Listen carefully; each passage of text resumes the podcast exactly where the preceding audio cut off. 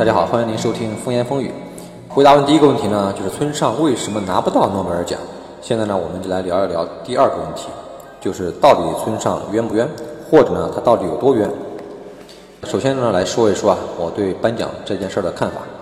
冠军永远都只能有一个，千军万马再怎么势均力敌啊，绝大多数人只能望洋兴叹。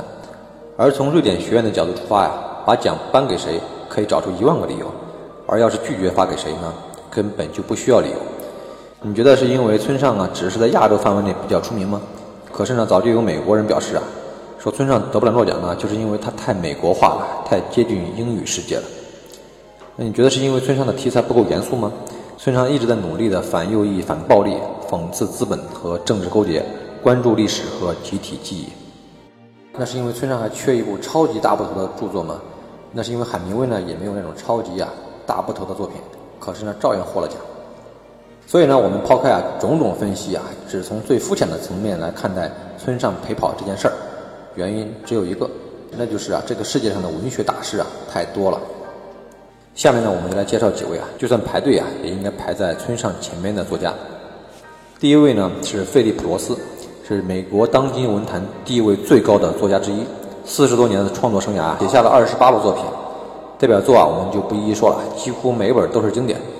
这位老爷子啊，今年已经八十三岁了。就在十年前呢，他成为了美国历史上第三位还在活着的时候就能够把自己的作品加入到。声势显赫的美国文库系列丛书的作家，堪称是文坛的活神话。同年呢，《纽约时报》邀请了两百位文坛的重要人物啊来评选，选出呢过去二十五年间出版的最优秀的美国小说。在得票最多的前二十名中，罗斯一个人就占了六个名额。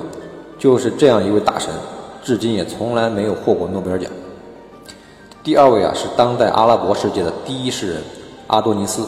同时呢，他还身兼着思想家、文学理论家、翻译家和画家的头衔，被公认为啊是阿拉伯文学及文化界第一人。以诺贝尔文学奖非常重视诗歌的传统来看呢，这位也早就该获奖了。可是呢，人家今年也是已经八十六岁了，瑞典学院还是没能看上他。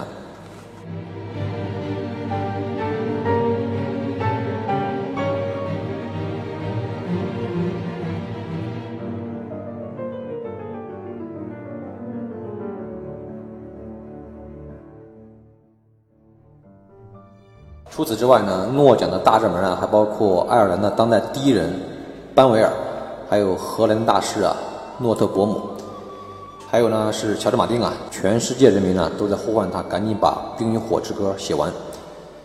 什么重口味都敢写的美国大师啊，奥茨奶奶也是大热门之一。其实这个名单还可以拉得很长很长，但是我觉得已经没有必要了。只是呢，想和大家说明一个问题：世界上呢，没有获过诺贝尔文学奖的大师多了去了，不见得就是村上同志最委屈。如果啊，您觉得呢，反正刚才说的那些人你也没听过，村上的名气大，所以呢，他就应该是最委屈的，那您可别忘了，神一般的米兰昆德拉还在顽强的活着呢。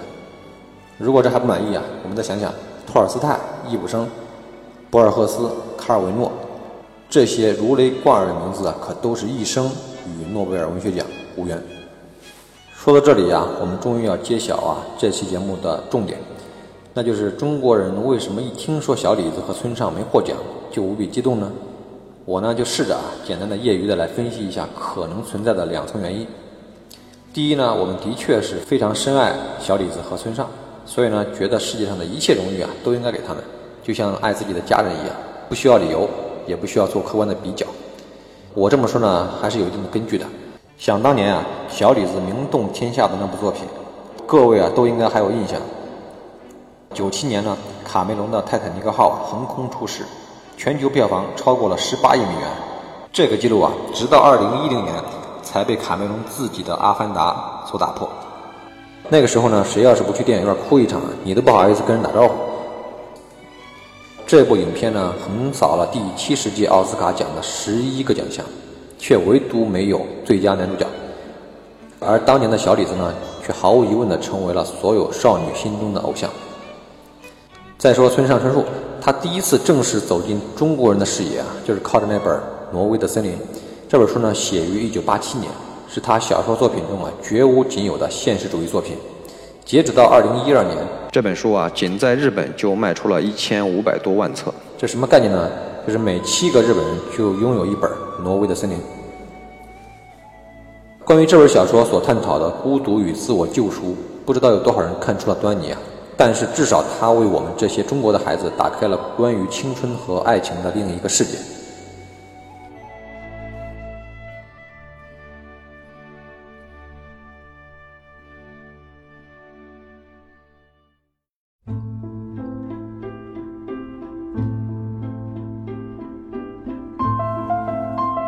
我们总结一下这两部作品的相似之处啊。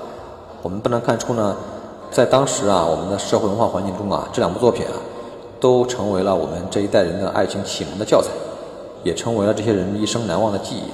算算时间呢，当初在学生时代啊，就受过这两部作品洗礼的人呢，现在差不多啊，都已经三十多岁了。不仅是社会的中坚力量啊，也是互联网环境中啊，逐渐掌握话语权的一代人。由此可见呢，小李子和村上啊，被不断的拿出来热炒，也就不足为奇了。但据我观察呢，事情呢可能还不只是这么简单。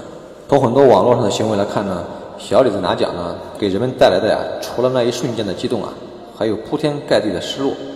无数的段子手呢，看着已经 P 好的小李子配炮图，却发现再也用不上了。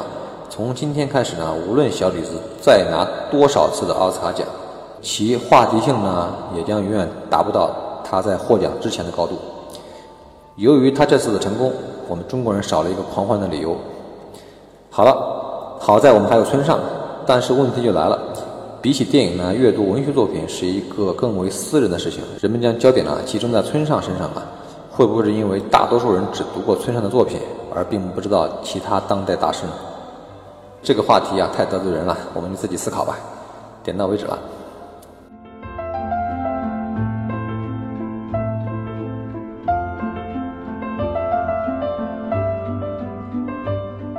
其实呢，我们今天真正想讨论的是一个更加深层次的原因。很多人之所以对失败者抱有更大的热情，是因为自身还没有取得世俗意义上的成功；很多人之所以同情所谓的弱者，是因为从他们的身上找到了自己的影子。在当前这个迅速发展的世界和社会中，每个人都在努力拼命，紧紧地跟随，生怕被落下，但是呢，又总觉得前途未卜。也正是这样一个尴尬的环境和这个尴尬的位置，正和他们眼中的小李子或者村上获奖的境遇相同。尽管大家心里都很清楚，自己和他们是两回事儿，但是呢，吐槽他们的遭遇，多少还是能给自己带来一些安慰。所以说啊，虽然小李子获奖结束了我们的一场狂欢，但是也证明了一件事儿：越是陪跑，就越要充满热情；越是坚韧。就越接近成功。好了，感谢大家收听本期的风言风语，我们下期不见不散。